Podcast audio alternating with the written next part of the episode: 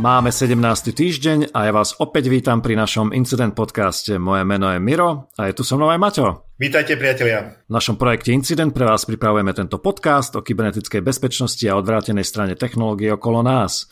Súčasťou projektu je aj web stránka www.incident.sk, kde nájdete vysvetlenie, čo je podcast, ako nás počúvať a každý deň nové zaujímavé správy. Tento projekt pre vás pripravuje spoločnosť Msec, dodávajúca bezpečnostné analýzy a školenia pre vašu firmu. Môžete tiež navštíviť našich sponzorov Intas, partner pre vašu sieťovú bezpečnosť, Noble vyšívané oblečenie pre Noble ľudí, ktoré nájdete na www.noble.sk a Checkpoint Secure Your Everything. Chránte všetko. Kybernetická bezpečnosť pre digitálne transformovaný svet. Ďakujeme za vaše názory a pripomienky, pomáhajú nám robiť tento projekt pre vás zaujímavým a zrozumiteľným. Píšte nám na našu e-mailovú adresu podcast@incident.sk. No a tak začneme highlightom a po Speed News, ako je to už zvykom, tu máme správy z našho webu a začneme hneď hackermi, ktorí hackovali štát New York, alebo teda jeho počítače, ktoré používa na správu celého štátu, takže to bude zaujímavá správa. Potom sa budeme venovať ransomwareu, máme tu na skupinu za ransomwareom Ragnar Locker a tá žiada nie až také malé výkupné, 1580 bitcoinov. Áno, no Clearview sme mali minulý týždeň v Speed News, dnes sa prepracovali do hlavných správ a áno, lebo jednoducho mali zase nejaký problém, za ktorých nemôžeme pochváliť. Potom sa budeme venovať VMwareu, firma VMware upravila zraniteľnosť, ktorá síce z rovnakej siete, ale umožnila vytvoriť nového admina vo VCentri, len tak. Áno, to bude zaujímavé, ak máte. Vysvetlíme, že ktoré verzie sú postihnuté. No a na záver tu máme fail týždňa. Na záver myslím teda správ z nášho webu. A tam vláda Severného Porýnia Vestfálska si narobila teda finančné problémy. Vysvetlíme, aké. V hlavných správach sa vrátime k ransomwareu. V podstate to, čo máme aj v správe z nášho webu, je jasné, že ransomwareu gangy idú po cieľenie po veľkých firmách, kde je pravdepodobnosť zisku najväčšia. Tak si troška vysvetlíme tento stav. Áno, potom sa budeme venovať tomu, ako FBI vníma tento nový stav s pandémiou koronavírusu. A vyzerá to tak, že podľa ich čísel hlavne reporty idú hore. Bude to celkom zaujímavá informácia, hovoria o tom zaujímaví ľudia. No, ďalšia správa sa bude venovať niečomu, čo som sa celkom aj pousmial. Skúste si vymyslieť neexistujúce televízory, potom skúste na nich akože pozerať reklamy a nechajte za to platiť. No to je veľmi zaujímavé toto. O takomto zneužívaní som ešte nepočul, vysvetlíme, o čo ide. Áno, no potom ďalšia správa, už dlho sme tu nemali Facebook, tak vysvetlíme, ako Facebook funguje pre prezidenta Trumpa, teda akým spôsobom ho Trump využíva, alebo jeho tím, a akým spôsobom vlastne celá táto mašinéria funguje, takže sa k tomu vrátime. Áno, povedal si to presne, nielen pre Trumpa, pre každého, kto má dostatok peňazí, vysvetlíme. No a dnes sa zarába aj na prepredaji Nintendo herných konzol. Situácia, ktorá je okolo COVID-19, je vyhovujúca aj rôznym prepredajcom týchto konzol. Povieme vám, ako fungujú a ako je možné napísať si bota, ktorý vám pomáha nakupovať. Áno, no a na záver máme vtipné správy zaujímavosti, určite ich nemiňte, lebo máme tam pár zaujímavých vecí. No, takže začneme najprv s uputávkami ako vždy, takže máme tu nejaké presuny, o ktorých už asi viete, ale spomenieme ich znova, takže SecTech Security Day sa presunul z apríla samozrejme na september, je to 9. september 2020, môžete sa registrovať. Takisto potom ďalšia konferencia 7-ročný Qubitu, ktorá mala byť v Prahe, tak sa posúva na september, 23. 24. september, takisto je možnosť registrovať sa, pozrite sa na to. Áno, no a môžeme pokračovať už správami, Speed Newsovými, no a prvá je taká veľmi zaujímavá, myslím, že sme o tom nehovorili, ale je to taká zaujímavá postavička, volá sa Craig Wright, a je to pôvodom Austrálčan a ten tvrdí, že on je Satoshi Nakamoto, ktorý vymyslel Bitcoin a že vlastní vlastne tie prvé Bitcoiny, ktoré boli vydolované. Áno, možno máš pravdu, ale mne sa zdá, že sme o tom dosť podrobne hovorili, o tom práve vzťahu a o tom právnickom spore medzi jeho pomocníkmi, ktorí pomáhali tú menu bitcoinovú vytvárať. Áno, spomínaš človeka, ktorý už zomrel, to bol jeho nejaký business partner, ktorý vraj spolu s ním bol v tomto celom biznise, ale problém je ten, že Craig Wright doteraz nebol schopný dokázať, že je naozaj Satoshi, nebol schopný preukázať, že naozaj vlastní tieto všetky bitcoiny. No a prečo to spomíname, lebo minulý týždeň dostal ultimátum po všelijakých oddialeniach a všelijakých iných procesných snahách, ako to oddialiť, mu sudca konečne povedal, buď nám do 17. apríla ukážete, že ste Satoshi, tam máte tieto bitcoiny, alebo bude pokračovať tento spor už úplne iným smerom. Takže neviem, ako to dopadlo, priznám sa, nevidel som žiadne informácie, ale určite sa ich dozvieme budúci týždeň. Pozeral som sa na to, máš pravdu, zatiaľ som tiež nevidel informácie k tomu, veľmi rád si pozriem, ako to dopadlo. Druhá správa, vrátime sa k Facebooku a jeho Libre. Pôvodne Libra mala byť stabilizovaná kurzovým košom rôznych mien, tentokrát to bude ináč. Libra troška, teda Facebook so svojou Librou kryptomenou, ktorá mala byť takou všeobecnou, tak troška ustupuje práve pod tlakom aj situácie, aj tlakom toho, že jednotlivé spoločnosti, ktoré mali byť také veľké v rámci toho, tak odskakujú od tej Libry. A v tejto chvíli Facebook hovorí, že nechce nahrádzať meny, ktoré sú v niektorých slabších krajinách, a preto zatiaľ budú vznikať jednotlivé libry, ktoré budú podporované lokálnou menou, napríklad libra podporovaná dolárom, potom libra podporovaná britskou librou, libra podporovaná eurom. Sám som zvedavý, kam to dospeje, toto už totiž nie je tá libra a ten pôvodný zámer, ktorý Facebook prezentoval. No hlavne bol tam veľký tlak všetkých regulačných orgánov rôznych krajín, takže keď to tie firmy videli, tak si povedali, dobre, toto nemá zmysel. No a samozrejme Libra musela opustiť od svojich takých veľkých plánov. No a je tam otázka, že či to, teda ten blockchain, na ktorom to malo byť postavené, či už je to vôbec blockchain, a asi nie, už to nie je ani kryptomena, tak už sa to podoba pomaly na tú virtuálnu menu vo Fortnite. takže uvidíme, aká bude adopcia tejto Libra meny a či ju ľudia budú vôbec používať. Dobre, ďalšia správa je veľmi zaujímavá. Vláda Južnej Korei publikovala 90-stranovú publikáciu, v ktorej popisuje, akým spôsobom zvládala a zvládá boj s koronavírusom. Ja som len tak narýchlo pozrel do tejto správy, tých 90 strán sa oplatí prelistovať, aby som dokonca odporúčal, aby to prelistovala hlavne vláda a všetci ľudia, ktorí vlastne teraz zápasia s touto krízou, pretože tam niekoľko základných bodov, o ktorých sme v podstate aj hovorili. Jasne, že tam je dodržiavanie nejakej sociálnej vzdialenosti, rýchla lokalizácia nakazených, rýchle testy. Tam je veľmi zaujímavý príklad, ako testovať napríklad, kde pacienta by nemali dávať do nejakej budky, ale v podstate v tej budke mal byť lekár, ktorý je chránený, pretože tým pádom tá dezinfekcia alebo množstvo dezinfikovania tých priestorov a plôch je podstatne menšie. Povedzme, trasovanie nakazených, rôzne self-diagnostik aplikácie. Všetko je to veľmi rozumne popísané, je to v angličtine, takže pokiaľ máte záujem, myslím si, že to je celkom dobré čítanie toto. No, treba povedať, že to je áno, oficiálny dokument, a čo mňa zaujalo, keď som to celé prechádzal a zisťoval teda, ako využívali informačné prostriedky, tak nenašiel som tam žiadnu Bluetoothovú aplikáciu, počúvaj. To je celkom zaujímavá správa toto. Nešiel som do podrobností, ale toto je zaujímavá správa. Môžem ti povedať, že samozrejme využívali rôzne typy aplikácií, bolo ich veľa. Jednak aplikácie, ktoré informovali ľudí, kde bol nejaký vysoký výskyt na mape, a takisto tuším dokázali kombinovať tú mapu s časom, to znamená, ak si zapol, že kade chodíš do práce alebo kadiaľ si sa pohyboval, tak tá aplikácia ti vedela povedať, že no možno si sa prechádzal na mieste, kde bola vysoká koncentrácia v tom čase a mal by si sa ísť testovať. Ďalšie aplikácie, ktoré používali, boli na to, aby si sa vedel samodiagnostikovať, to znamená, aby si vedel zistiť sám bez toho, aby si niekam volal alebo zaťažoval linky, aby si vedel ty sám prejsť všetky tieto symptómy, ktoré či máš ich alebo nemáš, a na základe toho potom si dostal pokyny v aplikácii. Takže taká informačná aplikácia. Potom tam boli aplikácie na karanténu, to bola jediná aplikácia, ktorá využívala GPS, a myslím, že aj to bolo, mám taký pocit, a je to tam napísané, ale myslím, že to bolo potom povinné. Najskôr nie, ale potom, keď situácia bola ešte taká nie úplne ideálna, tak to začalo byť povinné pre tú karanténu. No a inak tam nebolo nič také, a potom, čo mňa zaujalo, čo najviac im podľa mňa pomohlo, že ľudia, ktorí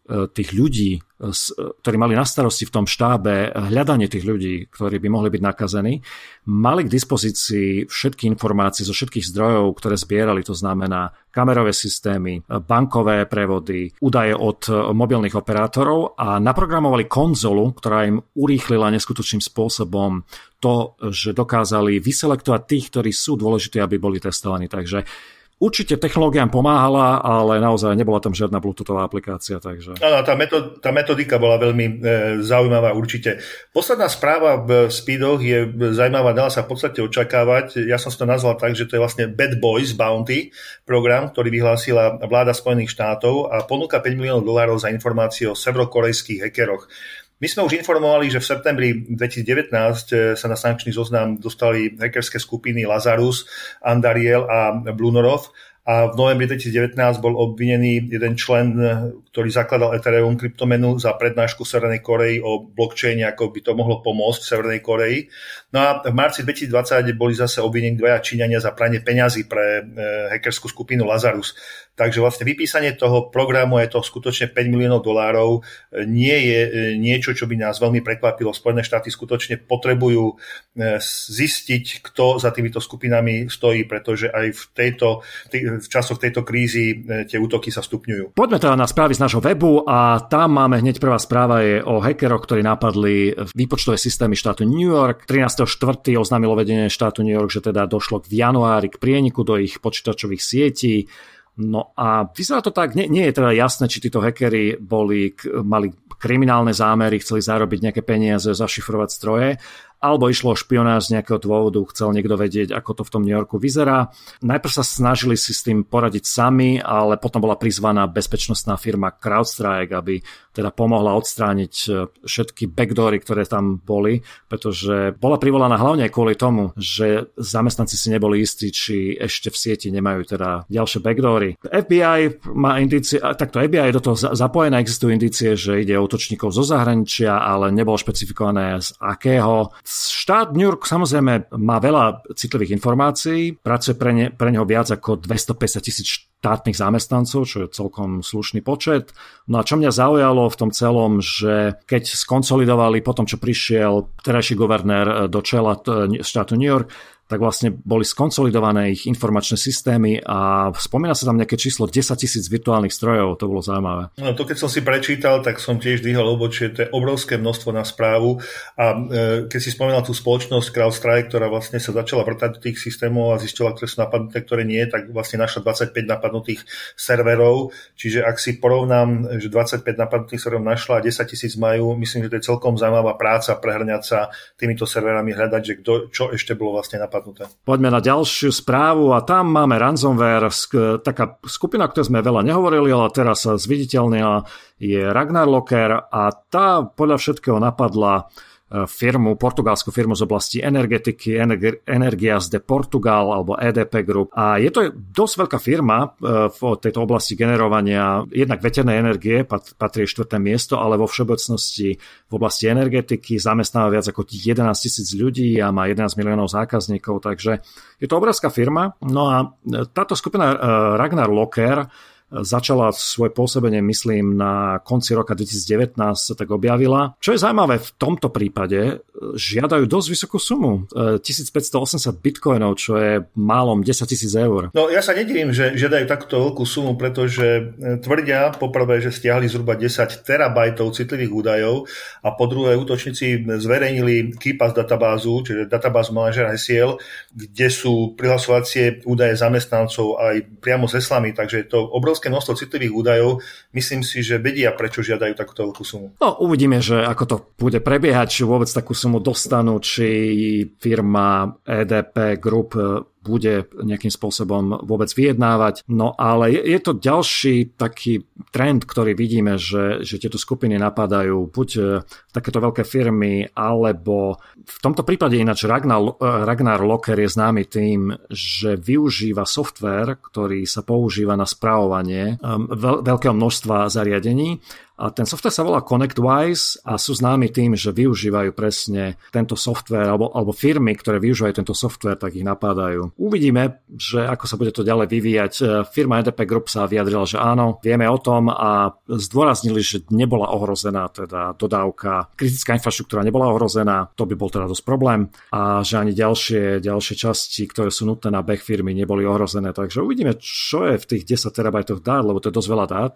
No, uvidíme, či sa začne niečo objaviť a podľa toho teda budeme vedieť, že či sa pracuje na zaplatení výkupného alebo nie, alebo či sa teda zverejnia nejaké ďalšie osobné údaje a firma vlastne bude do poplácať na únik týchto údajov. Môžeme kľudne prejsť na ďalšiu správu. Poďme na spoločnosť Clearview, ktorá sa dostala do pozornosti už začiatkom roka 2020. My sme hovorili o kontroverznej aplikácii, kde sťahovali vlastne obrázky z verejne dostupných služieb, ako je Facebook, Instagram alebo Twitter, a ponúkali vlastne desktopovú aplikáciu, kde vedeli dohľadávať potom ľudí, povedzme obete a podobne na základe týchto obrázkov. A túto aplikáciu ponúkali rôznym silovým zložkám. Hovoril sa niekde okolo počtu 2000 takýchto silových zložiek, ale zistilo sa popri tom, že to boli nielen silové zložky, ale vlastne aj rôzne súkromné spoločnosti, ktoré využívali túto aplikáciu. Áno, presne tak. Čiže tá komunikácia firmy a hlavne šéfa je taká, by som povedal, nie veľmi úprimná. No a tentoraz sa dostali znova do problémov, a to kvôli tomu minulý týždeň sme spomínali, že mali tam nejakých zvláštnych zamestnancov, a tentoraz firma čelí, okrem toho, že čelí súdnemu sporu a vyšetrovaniu štátov Illinois a Vermont, tak sa aj podarilo kvôli zlému nastaveniu servera taký únik. A firma Spider Silk zistila, že firma ponechala svoje citlivé údaje a zdrojový kód prístupný. A to kvôli tomu, že bolo možné vytvoriť užívateľa na ich servery bez toho, aby to prešlo nejakým kontrolným mechanizmom. Na tomto serveri boli teda tieto zdrojové kódy, boli tam ďalšie údaje, dokumenty, zatiaľ nevydané aplikácie, beta verzie, takže bolo možné vďaka tomu kódu si vygenerovať aplikáciu alebo upravenú aplikáciu. A boli tam aj takisto privátne kľúče, prístupy k rôznym zariadeniam alebo k prostriedkom, takže dosť veľký problém. Ja by som k tomu poznamenal, my sme spomenuli možno nejaké 2-3 mesiace, keď sa prvýkrát teda začali spomínať túto spoločnosť, tak sme hovorili o tom, že ako bola založená, kto je za tým, kto je zakladateľ, kto finančne prispel, a naozaj to boli celkom zaujímaví ľudia, takže je až prekvapivé, kam sa tá spoločnosť v priebehu tých 3 mesiacov dopracovala. Od spolupráce s nejakými pravičiarmi až po úniky dokumentov a rôzne žaloby od spoločnosti a povedal by som takých skupín, ktoré sa sťažujú na to, že vlastne sa porušujú ich práva, a takisto sťažnosti od spoločnosti ako Facebook, že vlastne využívajú tieto sociálne siete spôsobom, ktorý nie je dovolený. Tak, poďme teda na ďalšiu správu. VMware musela opravovať zraniteľnosť, a bola to dosť zaujímavá zraniteľnosť, lebo najprv som tú správu zachytil a vravel som si, OK, nejaká ďalšia chyba, nie je to asi zaujímavé, ale potom po týždni sa ukázalo, že firma Guardicore Labs bola schopná vyrobiť teda aj atakovací kód, alebo teda proof of concept kód, a ten umožňoval vytvoriť admin účet bez toho, aby ste boli prihlásení do systému, takže ide o chybu vo VMware vCenter serveri, konkrétne v jeho časti, ktorá sa volá VMware Directory Service, VMDIR. No a je to ešte zaujímavé z toho dôvodu, že tá chyba nie je na všetkých verziách. Je to na verzii 6.7, ale len vtedy, ak bola upgradeovaná z nižšej verzie. Čiže ak máte čistú inštaláciu 6.7, tak táto verzia by nemala byť postihnutá. Takže... Je tam ešte jedno také pozitívum, že vlastne útočník musí byť vo vnútri vašej siete, aby vôbec túto chybu mohol zneužiť, ale povedzme si úprimne, pokiaľ sa útočník dostane dovnútra vašej siete a vy o tejto chybe, tak zneužitie tejto chyby vlastne vedie k tomu, že odstavím vlastne celú túto virtuálnu infraštruktúru. Áno, tak presne tak. Čiže ak už máte ransomwareovú skupinu vnútri siete, tak už máte aj tak väčší problém. No, poďme teda na fail týždňa, a v tomto, tento fail týždňa je teda fakt naozaj perfektný, lebo vláda Severného Porýnia Vestfálska vypláca pomoc podnikateľom menším, stredným. Ak vás to teda zaujíma, tak v tejto spolkovej krajine majú firmy, ktoré majú 5 a menej zamestnancov nárok na 9 000 eur, s 10 a menej 15 000 a do 50 zamestnancov 25 000 eur. Čiže ide o veľmi zaujímavé sumy. To je dobre, nie? To sa mi páči. Ako pre koho? Perfektné to je pre podvodníkov, hlavne ak vláda, teda toho Severného Porýnia Vestfálska, naozaj neurobila všetko preto a nepremyslela to tak, že zrejme podvodníci to budú chcieť zneužiť. No a naozaj to aj zneužili, začali produkovať falošné stránky, reklamy, maily, a dokázali vytiahnuť z tisícov podnikateľov ich osobné údaje. To by bol problém, ale nie až taký veľký. Ale problém bol to, že na to, aby ste požiadali o túto pomoc, tak ste nepotrebovali vôbec preukázať žiadnu identifikáciu. Stačilo zabrať tieto dáta, ktoré vám dali títo ľudia omylom a stačilo ich vložiť na tejto stránke vlády Severného Porenia Westfálska a bez akékoľvek kontroly mohli ste tam zadať úplne iný účet, ktorý vôbec nepatril tejto firme, ktorá žiada o pomoc a mohli ste si dať vyplatiť teda túto pomoc. Zatiaľ sa nevie, koľko toho vyplatili podvodníkom, ale... No je to v desiatkách miliónov sú zatiaľ tieto odhady, to je veľmi zaujímavé toto. To sú obrovské sumy, no a najprv táto webovská stránka bola teda odstavená a teraz už znova funguje, ale je tam malá zmena. Peniaze sa vyplácajú jedine na účet firmy, z ktorého platila daň minulý rok, takže to je predsa len aká taká kontrola, takže ten účet sa už nedá zmeniť, nedá sa to poslať niekam úplne inám a nechápem, prečo to nerobili hneď na začiatku, takže... Už áno, tak za nezvládnutú kontrolu identity pri vyplácaní tejto pomoci jednoznačne udelujeme vláde Severného Porýnia Westfálska náš titul fail týždňa, aj keď pohnutky boli teda dobré, ale výsledok stál za to skutočne v úvodzovkách. Poďme na hlavné správy. Áno, v hlavných správach začneme znova ransomwareom, lebo už sme dlho nehovorili, takže v ňom presne, ako sme spomínali, že kto a na koho je zacielené. Cognizant je firma, ktorá je typickým predstaviteľom firmy, ktorá manažuje, je to IT Managed Services Company, čiže manažuje IT pre iné firmy, čiže je lákavým cieľom. No a táto firma oznámila, že v piatok 17.4. začali mať problémy, pretože operátori skupiny Maze, ktorá má svoj ransomware, tak zašifrovali nejakú časť zákazníkov a ich dát. Takže k firme Cognizant len toľko, že je to naozaj veľká firma. Má 300,000 zamestnancov, čiže to nie je nejaká malá firma. A jej obrat je $15 miliárd, čiže naozaj ide o veľmi dôležitú firmu, ktorá má plno zákazníkov.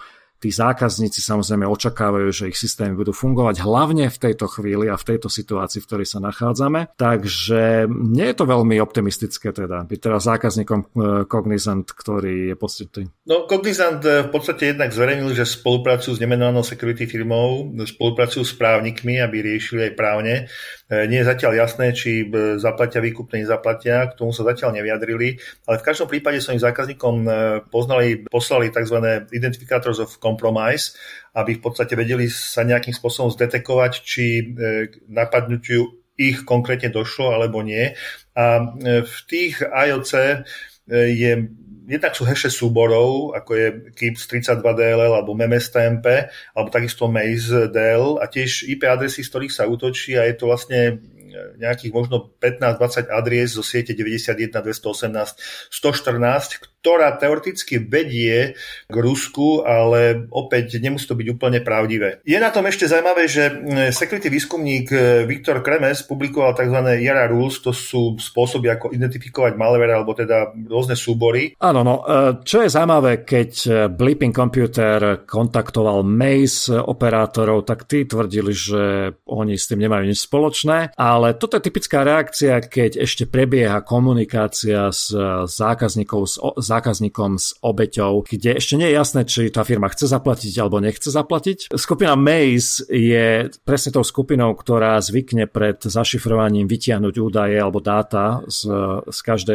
od každého zákazníka alebo obete. Takže zrejme sa začnú tým chváliť, že majú nejaké dáta v momente, keď tie dohody alebo tá dohoda nenastane a jednoducho sa nedohodnú na tom, aké výkupné bude vyplatené a či bude vôbec vyplatené. Takže zatiaľ to Maze tvrdí, že za tým nie sú, áno. Áno, ale presadili ich tie súbory, takže uvidíme, ako to dopadne, či uvidíme na tej ich stránke, ktorú majú na dark webe súbory zákazníkov firmy Cognizant, takže uvidíme. Ďalšia správa sa týka situácie okolo COVID-19. Hovoríme o tom, že kriminálne skupiny to zneužívajú. FBI mala veľmi zaujímavý príspevok. Začína si tak, že ten príspevok bol v Aspen Institute. Aspen Institute je vlastne inštitút, ktorý sa pôvodne venoval humanitným štúdiam a dnes združuje rôznych vedcov, kreatívcov, predstaviteľov rôznych nočných myšlienok z každej oblasti humanity a vedy. Na 16. apríla usporiadal online panelovú diskusiu na tému, ako zastaviť kyberkriminalitu počas pandémie.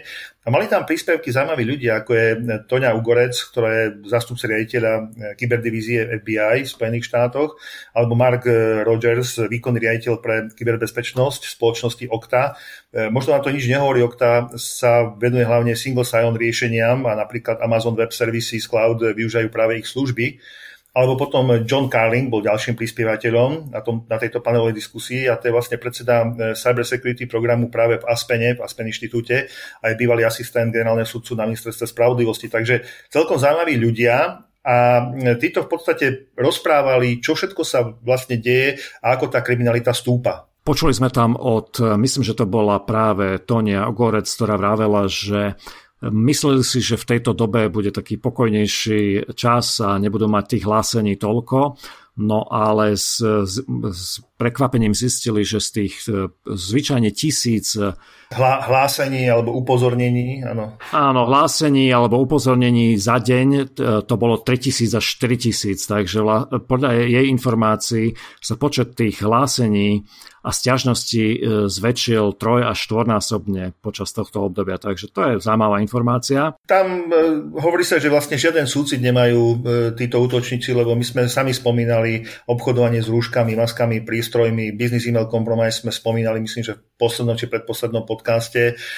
Takisto rôzne falošné COVID charity, kde môžete prispievať peniaze a tie peniaze nejdú na charitu, ale idú na nejaké rôzne súkromné účty. Čiže všetko, čo si len vymyslíte, tak sa v tejto chvíli skutočne zneužíva. Presne tak, ako využívajú rôzne spôsoby, ako vytiahnuť od ľudí peniaze, takže naozaj dávate si pozor, čo ešte vlastne táto zástupkyňa FBI Toni Ugoretz povedala, je, že sú si vedomí, že okrem týchto útokov, ktoré sú čisto zamerané na zisk, finančný zisk a na podvody, tak sú si vedomí aj útokov cudzích krajín, ktoré cieľia hlavne na výskumné strediska medicínskeho charakteru, na nemocnice a na organizácie, kde by sa mohli dozvedieť informácie o koronavíruse, o tom, aké opatrenia, povedzme, Spojené štáty robia alebo nerobia a či sa práve vyvíja nejaký nový zaujímavý liek alebo niečo podobné. Čiže o tom sme už trošku hovorili, že je tu záujem zo všetkých strán celosvetovo.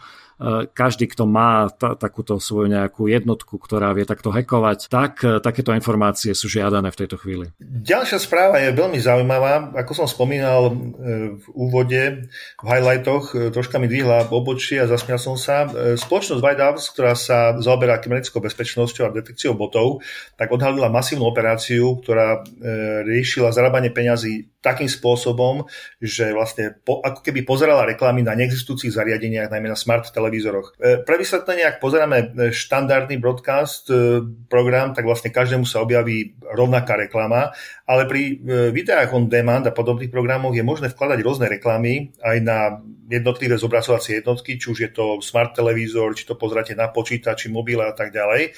Na prostredníkom medzi takým zadávateľom reklamy a tým zariadením, ktoré zobrazuje aj ten program, aj tú reklamu je tzv. Server-side ad insertion server, ktoré úlohou je vlastne zasielať reklamy do jednotlivých aplikácií bežiacich priamo u diváka na tom konkrétnom zariadení. Áno, no a to presne využívajú aj títo podvodníci, ktorí zistili, že to má určité zraniteľnosti, tento typ alebo tento spôsob zobrazovania reklám a tieto servery SSAI. No a začali to teda využívať presne a dôvod, prečo využívajú a spúfujú alebo zobrazujú alebo posielajú z neexistujúcich zariadení, či už televíznych alebo streamovacích, ako je Roku alebo televízie Samsung alebo Google TV, tak je to preto, lebo je tam lepšie CPM, čo je cost per 1000 impressions, čiže tie peniaze, ktoré sa platia za to zobrazenie, sú oveľa vyššie pri týchto zariadeniach. No a keďže to podvodníci zistili, tak sa rozhodli nájsť spôsob, ako by to mohli využiť. No a toto je presne tento spôsob, kde naozaj vytvorili tisíce a tisíce neexistujúcich, neviem, či to neboli dokonca milióny neexistujúcich zariadení, ktoré akože sa na nich zobrazuje reklama. Hovoríš dobre milióny, pretože ja som si to poznačil, v tom článku bolo uvedené, z ktorého čerpáme, že spúfali dohromady viac ako 1,000 rôznych zariadení, zhruba viac ako 2 miliónmi IP adries v 30 krajinách. Takže to spúfanie bolo úplne veľké a v tom top spúfovaní bolo to zhruba 1,9 miliardy reklamných požiadaviek na tie servery denne. Takže táto operácia bola tak veľká, že prakticky 2/3 tohto trafiku, toho prenosu v mesiaci január boli neexistujúce zariadenia. 2/3. Takže o tom sme už trošku hovorili, že tie online reklamy, to je smoke and mirrors, tam nevieš, že či tá reklama bola naozaj zobrazená niekomu skutočnému, alebo je to nejaká farma s telefónmi, alebo s takýmito falošnými televíziami a streamovacími zariadeniami. Otázka teraz, ako na tom zarábali? No, zarábali na tom tak, že používali 300 aplikačných identifikátorov, na ktoré by mali tieto peniaze ísť, lebo tie akože zobrazili tú reklamu, tak som to pochopil. No ale nevie sa zatiaľ, to skúmanie tej bezpečnostnej firmy White Ops stále pokračuje a sú tam také dve vysvetlenia teda. Jedno vysvetlenie je, že len niektoré z tých IDček boli ich, tie zvyšné boli na oklamanie celého systému. No ale druhý spôsob, druhá možnosť je, že títo podvodníci len pripravili, urobili tzv. Fraud as service, nejakú platformu. Je to podobné ako ransomware as service, to znamená, že oni majú platformu a iní podvodníci ju využívajú na cielenie a na zobrazovanie na týchto falošných zariadeniach, ktoré neexistujú. Takže zatiaľ nevieme, čo z toho je pravda. V každom prípade určite to robia preto, lebo im to vynáša. Ja som sa troška podivil otázke, a teda nie aj otázke, ale odpovedí, otázku položil z Idinet práve spoločnosti White Ops, že či bude pokračovať takéto zneužívanie tohto systému a odpoveď bola jednoznačne a práve sa očakáva ďalšie ešte masívnejšie zneužívanie. Tak som sa zamyslel sám nad sebou, že a čo tak pečovanie alebo teda odstavenie, keď sa vie teda, že toto je zneužívané, komu to vlastne prospieva toto. Teda tej hackerskej skupine určite áno, ale tí, ktorí zadávajú reklamu, tí z toho teda skutočne majú nič. No, treba si uvedomiť, že tak ako tento dlhodobý problém je aj pri Google napríklad sa ľudia sťažujú, že veľakrát si zaplatia za reklamu a majú pocit, že veľa z toho zaplatili na neexistujúce falošné kliky, tak v Google to je jedno, on svoje peniaze má a tu na takisto tí, ktorí tú reklamu zadávajú, sú jediní, ktorí sa sťažujú, všetci ostatní sú spokojní, aj podvodníci, aj tí, ktorí prevádzkujú tieto siete. Takže nie je dôvod to vlastne opečovať. Áno, bude to pokračovať ďalej, tak ako to White Ops povedali. Dobre, máme pred sebou veľmi krásny článok. My sme už veľa o tom, ako Trump vyhral voľby, rozprávali.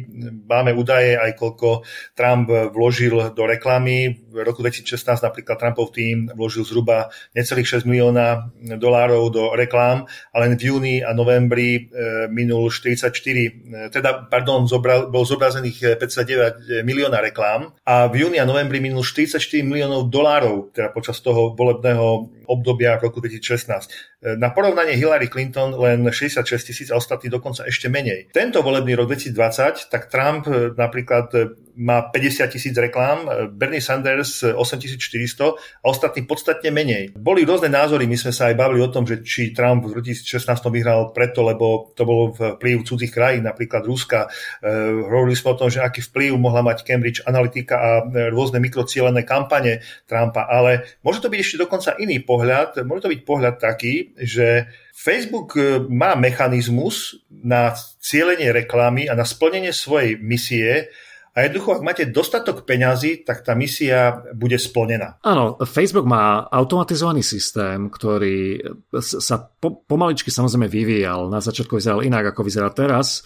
A jednoducho Facebook vybudoval algoritmický systém a spôsob nakupovania reklám, ktorý je neskutočným spôsobom zacielený na výsledky.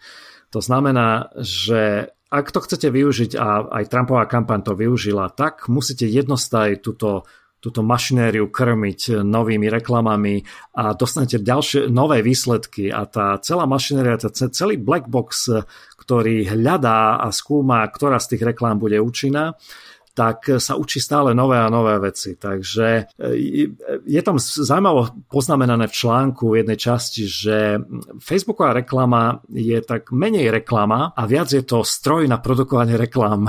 A čo tým myslia je, že miesto toho, aby ste si zaplatili za to, aby tá vaša reklama bola zobrazená určitému špecifickej skupine, ktorú máte na mysli, ako to je zvyčajne pri billboardoch alebo pri staršom type reklám v magazínoch. Napríklad, ak chcete zacieliť na ženy, tak si vyberiete ženský magazín, ak na mužov, tak mužský magazín. V tomto prípade platíte Facebooku za to, že vám zistí, ako dosiahnuť to, čo dosiahnuť chcete.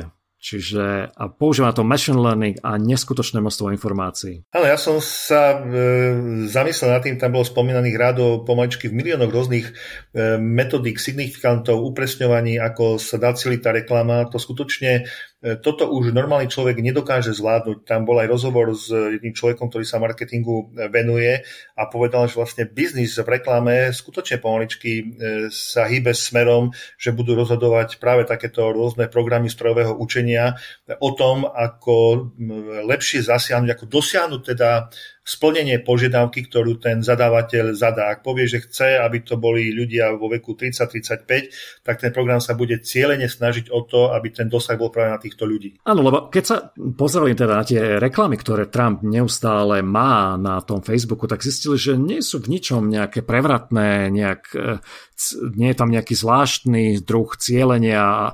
Jednoducho sú len konzistentne stále bežia. A to je presne ten systém, že ak tie reklamy, ak zistia, ktoré reklamy úspešne vedú k výsledku, tak ten systém sa naučí Facebookovi, že prečo k tomu došlo. My nevieme prečo, ale Facebook to vie. To sa dá využiť znova pri ďalšej reklamnej kampani a takto sa vlastne vytvárajú ďalšie reklamné kampane, aby sa znova zistilo a znova sa dosiahol ten výsledok, ktorý je želaný. Čiže či už je to kliknutie, alebo či už je to nákup nejakého produktu alebo čokoľvek iné. Takže spomína sa tam to, ako skúšali rôzne, napríklad v januári tohto roka pred stretnutím v Milwaukee, kde malo byť stretnutie s Donaldom Trumpom, tak zistili, že z tých tisícov mali 35 reklám, ktoré zarezonovali najviac z tých všetkých možných kombinácií. A čo bolo zaujímavé, neviem, či si to videl, tie kombinácie sa veľmi nelíšili, bol tam trošku zmenený text, obrázky sa skúšali rôzne typy obrázkov, ale väčšina obrázkov bola úplne rovnaká alebo veľmi minimálne zmenená. A jednoducho ten black box, ten machine learning nejak zistil, že týchto 35 reaguje najlepšie a týchto 35 bolo potom zrejme, do nich bolo vrhnutých najviac peňazí. Takže tá mašina Facebooku sa naučila, ako cieliť, ako nájsť a dosiahnuť výsledok, ktorý ten zadávateľ chcel, ale pravda je, že Facebook sám nevie povedať, ako na to tá mašina prišla a na základe čoho vybrala tých 35, lebo samotní novinári, keď sa na to pozerali, tak rozmýšľali, že my tu nevidíme žiaden rozdiel. No, v podstate, keď sa pozriete na kampane Trumpa, a je to aj v tom článku, tak stále má nejaký podobný alebo rovnaký pohľad, podobný pohľad, buď trieska, buď má palec hore, je pri ňom vlajka alebo nejaký symbol, alebo je tam skutočne viac modrej a červenej, aby to vyjadroval vlastne tú symboliku vlajky, takže naozaj Trump nemá nejakú širokú škálu tých svojich obrázkov, ktoré v tých reklamných kampaniách používa. Áno, čo mňa zaujalo, ty si spomínal to, že Facebook má v dispozícii 2 milióny rôznych, bolo to v úvodzovkách features, ako vlastností alebo nejakých indikátorov a to môžu byť úplne šialené veci, to znamená, že kedy ten človek klikol do toho Facebooku, keď sa prihlásil, alebo čo lajkoval, alebo kedy to lajkoval, o ktorej hodine, kde sa nachádzal. Čiže to môže byť milióny rôznych veľmi špecifických informácií, ktoré ten black box, ten machine learning dokáže dať tak dokopy, že z toho tých 1700 variácií povie, že týchto 35 fungovalo najlepšie. Ale keby sa chcel spýtať, že prečo, tak nevie na to odpovedať. To je na tom fascinujúce. Možno ešte naučili rozprávať tú machine learning, keď ju naučia rozprávať, tak možno povie, že prečo. Ale úprimne poviem, z toho, čo rozprávame, som si prečítal, čo nás všetko Facebook vie a dokáže spracovať a čo nás vie Google, tak troška mrazí na chrbte. Áno, no a tu sa dostávame vlastne k jadru toho celého článku, že ľudia boli prekvapení, prečo Trump a jeho tím nikdy neprestali zadávať tieto Facebookové reklamy, no neprestali ich zadávať práve preto, lebo nemôžu prestať, lebo jednostaj ten systém krmia a učia a potrebujú neustále sa jednak aj pripomínať, ale jednak aj zisťovať a nachádzať tú svoju cieľovú skupinu. Potrebujú nájsť a potrebujú jej dať tú svoju správu, ktorú jej chcú dať, zabraziť tú reklamu. Takže celý bod tej kampane je stále mať tie čerstvé dáta, že kto má záujem o naše informácie,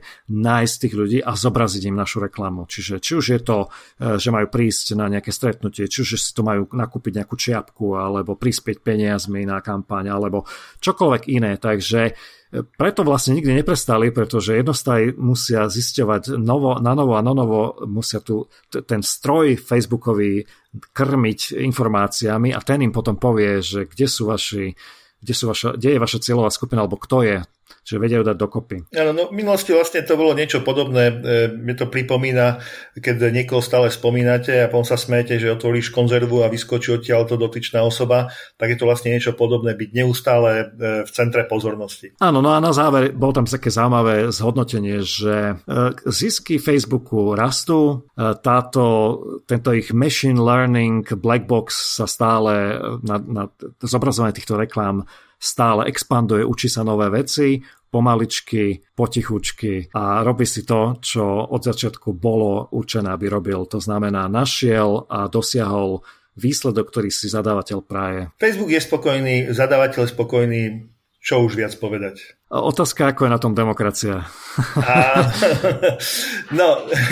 K poslednej správe urobil som taký úvod. Neviem, Miro, či si pamätáš, my sme už o tom určite hovorili. Hovorili sme o jednej programátorke, ktorá sa rozhodla napísať bot, pretože chcela si kúpiť nejaké šaty z novej kolekcie a stále, keď tie šaty vyšli, tak vlastne už ich nestihla kúpiť. Tak napísala bot, aby jej strážil, že keď vyjde nová kolekcia, aby bola prvá, ktorá stihne kúpiť. Áno, keďže som veľmi pripravený, tak viem, že to bolo v podcaste číslo 39 v septembri 2019. Tak si lepší, ja som lovil v pamäti, ty to máš presne, výborne. Ale musím ťa pochváliť, ak si toto vylovil z pamäte, tak... Vylovil z pamäte, áno. Ja som minimálne 15 minút hľadal, že kde to bolo, tiež som mal také veľmi, veľmi hmlisté spomienky. No a tá hackerka sa volala Final Phoenix, to bola taká prezývka a myslím, že mala aj o tom prednášku na Black Hate vtedy, takže... Môžeš mať pravdu. No a nadviažem na to, dnes sú vlastne ľudia viac doma a priemysel s technickými hračkami nestíha naplňať sklady, príkladne povedzme Nintendo Switch konzola, ktorá sa vypredáva úplne raketovou rýchlosťou a jej cena poskočila pekných pár $100, pretože je nedostatkovým tovarom. No a práve programátori teraz programujú rôzne boty na sledovanie, kedy sa tieto sklady takého predajcu, retailera naplnia. Presne tak, no a toto nie je nič nové, lebo v minulosti ľudia používali a stále používajú napríklad botov na nákup sneakers, ako sa tomu hovorí v angličtine, čiže takých tých športových botasiek alebo topánok. Takže tí zberatelia rôznych vecí, ktoré sú cenné, nie ich veľa kusov, majú takýchto botov a využívajú ich na nákup, aby im neušli nejaké špecialitky. No a tento raz sa ľudia snažia využívať týchto botov na nákup týchto switchov. Neviem, ako je to v Európe, priznám sa, nezisťoval som, ale aspoň v Spojených štátoch je to naozaj nedostatkový tovar a ľudia, ktorí sa dokázali aj vďaka botom dostať k týmto zariadeniam, ich predávajú za $500. Myslím, že riadna cena je niekde okolo 300-350. No a dokonca existuje teraz špeciálna edícia s hrou, ktorá je teraz veľmi, veľmi populárna, volá sa Animal Crossing a táto kombinácia dokonca ide za $750, takže a myslím po zdražení alebo po... No, pôvodná cena bola nejakých 380 alebo niečo pod 400 tesne, takže to je skutočne obrovský nárast toto. Áno, takže využívajú bota, jeden z nich je veľmi používaný, volá sa Birdbot a prečo sa volá Birdbot, pretože programátor tohto botu, ktorý sa volá Nate, povedal novinárom Motherboardu, že jeho kamarát, ktorý má prezývku Bird, mu zo žartu povedal, veď napíš bota, ktorý bude nakupovať Switch konzoly. No a on napísal a nazval Birdbot. No a je to veľmi populárny bot, ktorý ľudia využívajú dokonca na serveroch, kde ľudia diskutujú a využívajú tohto bota, diskutujú rôzne tipy a triky. Sú tam ich stovky podľa všetkého, ktorí si vymieňajú informácie o tom, kde práve bude niečo naskladnené a kde by mohli spustiť toho svojho bota. No a tam, alebo tento týždeň tam bolo okolo 600 užívateľov, ktorí diskutovali ohľadom tohto Birdbota. Takže to je také zaujímavá vec, že ľudia využívajú týchto botov, no ale smutné je, že takí tí obyčajní ľudia, ktorí nevedia, čo je bot, nevedia, ako sa to robí, tak samozrejme márne sa snažia tieto switche nakúpiť. No a čo sa týka Nintendo, ešte Nintendo oznámilo teda, že sa snaží robiť, čo sa dá. Dokonca oznámilo, že zvýši tohto roku výrobu o 10%, ale otázka je, do akej miery je tento obrovský záujem len snaha zarobiť peniaze a kedy to celé padne. Kedy sa ukáže, že je to bublina, tí, čo vlastne nakúpili na sklady a chcú to rozpredávať, tak v podstate už sa k rozpredajú nedostanú, pretože záujem o tieto hry možno mierne opadne. Áno, tieto hry aj o túto konzolu, takže nevieme, kde to skončí, lebo väčšinou to tak býva, že začnú sa ľudia nabaľovať, každý sa chce zúčastniť toho, aby teda na tom zarobil, ale málo kto vie odhadnúť, kde je ten bod, kedy už to nemá zmysel finančne. Ja mám takú otázku, či vlastne stránky tých retailových obchodov, tých skladov, či sa nevedia nejakým spôsobom brániť voči týmto botom? Vedia sa brániť, konkrétne ten Birdbot slúži pre nákup na stránkach Walmartu, Best Buy. Samozrejme existujú zase firmy na opačnej strane, ktoré poskytujú takýmto firmám software, ktorý by mal vedieť rozoznať takéto chovanie, ale nie je to vždy ideálne, ten software nie je vždy perfektný, takže títo výrobcovia alebo programátori týchto botov ich stále vylepšujú, takže je to taký boj medzi týmito dvoma stranami. Na jednej strane tí, ktorí tieto boty programujú, na druhej strane tí, ktorí sa snažia zabrániť, aby takéto boty nakupovali na web stránkach, takže chvíľku ťahajú za kačí koniec jedný a chvíľku druhý, takže aj to asi takto. Mňa tam pobavil príspevok jedného zúfalca, ktorý, keďže ho nevedel kúpiť, tak si taký vlastný Nintendo postavil sám.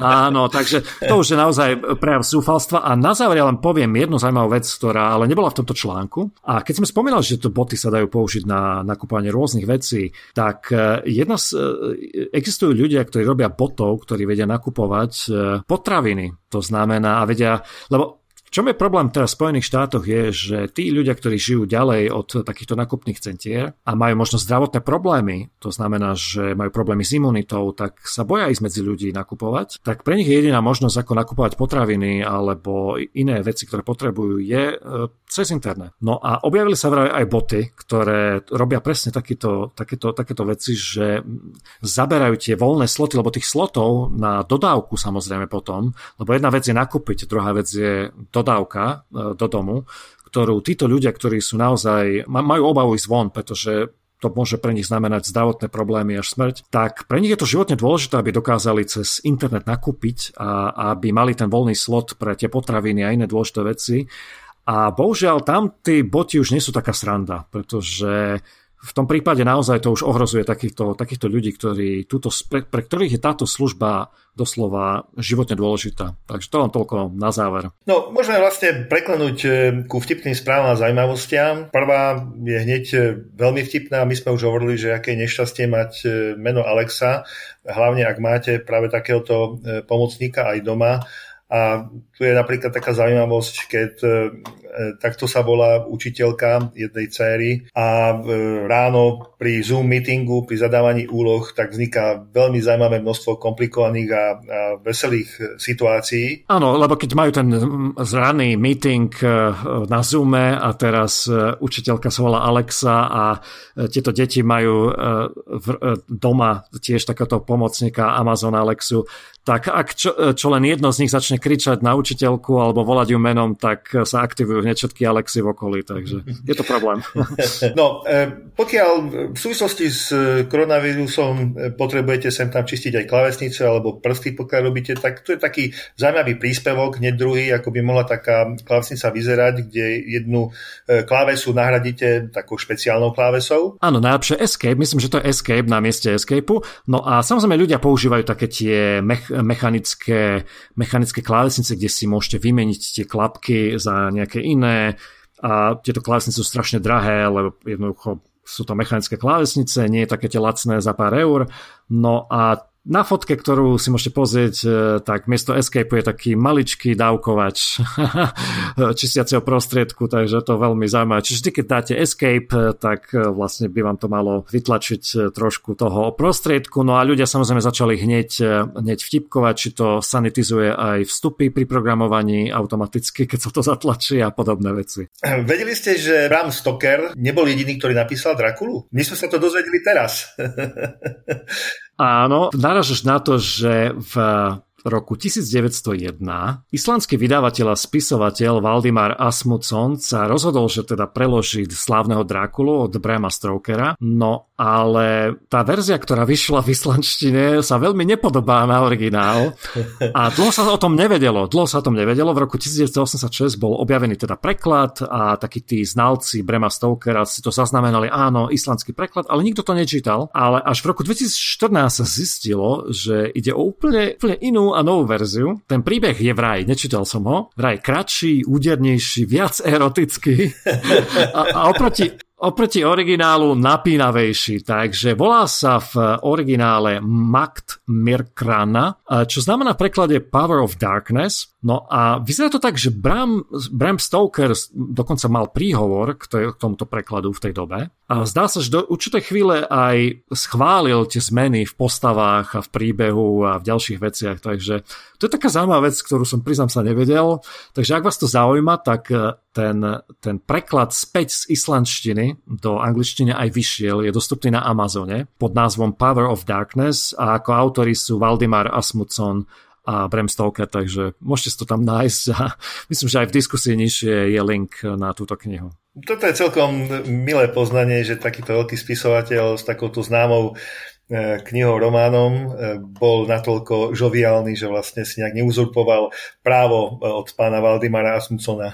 Áno. No a ináč to vyvoláva to inak aj otázku. Keď sa pamätáš, svojho času prezentoval aj Google, aj Samsung, keď prezentoval svoje mobilné telefóny, tak nakoniec, samozrejme, tá technológia som ju nevidel naživo, ale prezentovali technológiu, kde predstavovali naživo preklad toho, čo hovoríš, do iného jazyka, niekomu inému. A keď ten človek niečo povedal, tak tvoj telefón cez mikrofón to zachytil a preložil to tebe do slúchadiel, alebo do takých špuntov, čo si mal v ušiach. No a to vyzeralo ako zaujímavá technológia, ale mňa napadla iná vec, alebo prišla mi na iná vec, a to tá, že predstav si, že by to niekto hackol a to, čo ty povieš, by sa preložilo inak tomu cudzincovi a to, čo povie ten cudzinec, by sa preložilo inak. Hej, lebo to je podobná situácia ako pri tejto knihe, kedy jednoducho existoval preklad a všetci si povedali, áno, islandská verzia Draculu, hej.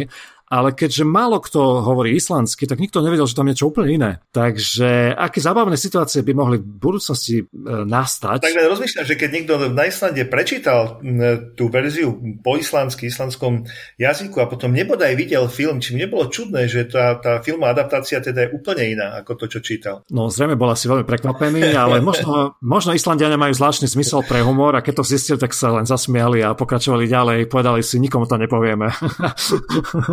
Dobre, poďme k ďalšej správe zaujímavej a toto ma teda naozaj pobavilo. Autorkou je Jan. Jan má dosiahla veľa zaujímavých vecí, pracovala pre Let's Encrypt alebo pre tento projekt. V tejto chvíli má na starosti security pre prehliadač Brave.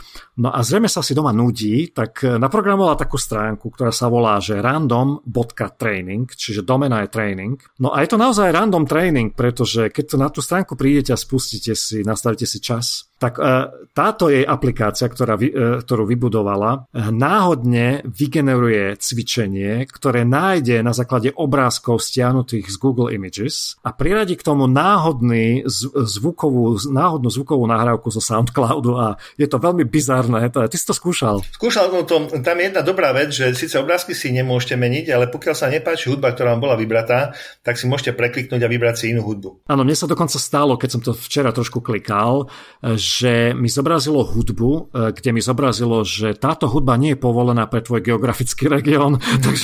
takže zrejme preto je možné tú hudbu vymeniť, lebo môže nastať takáto vec, lebo zrejme v SoundCloude môžeš obmedziť prehrávanie podľa toho, odkiaľ ten človek prichádza. V každom prípade, ak ste nemali ste teda informáciu o tom, že alebo neviete, čo by ste mali cvičiť, tak tento random training je perfektná vec, len vás musím upozorniť, aby ste potom, keď vyjdete z karantény, alebo teda z takého, zo svojho bytu domu, aby ste nevyzerali rovnako náhodne, čo sa týka veľkosti svalov na vašom tele. Ja by som to možno troška povýšil, teraz mám nápad pre niekoho, kto chce urobiť niečo podobné, ale teda ešte lepšie. Čo tak zapnúť kameru, zosnímať si človeka a potom vyberať náhodne cvičenia práve k tejto postave. To by bolo také troška sofistikovanejšie. A tak všetko sa dá vylepšiť, samozrejme. A toto je inak veľmi dobrý nápad, kvitujem. Je to aj vtipné a do istej miery je trošku použiteľné. Takže ak si chcete zacvičiť, tak odporúčame random.training a môžete ísť na to.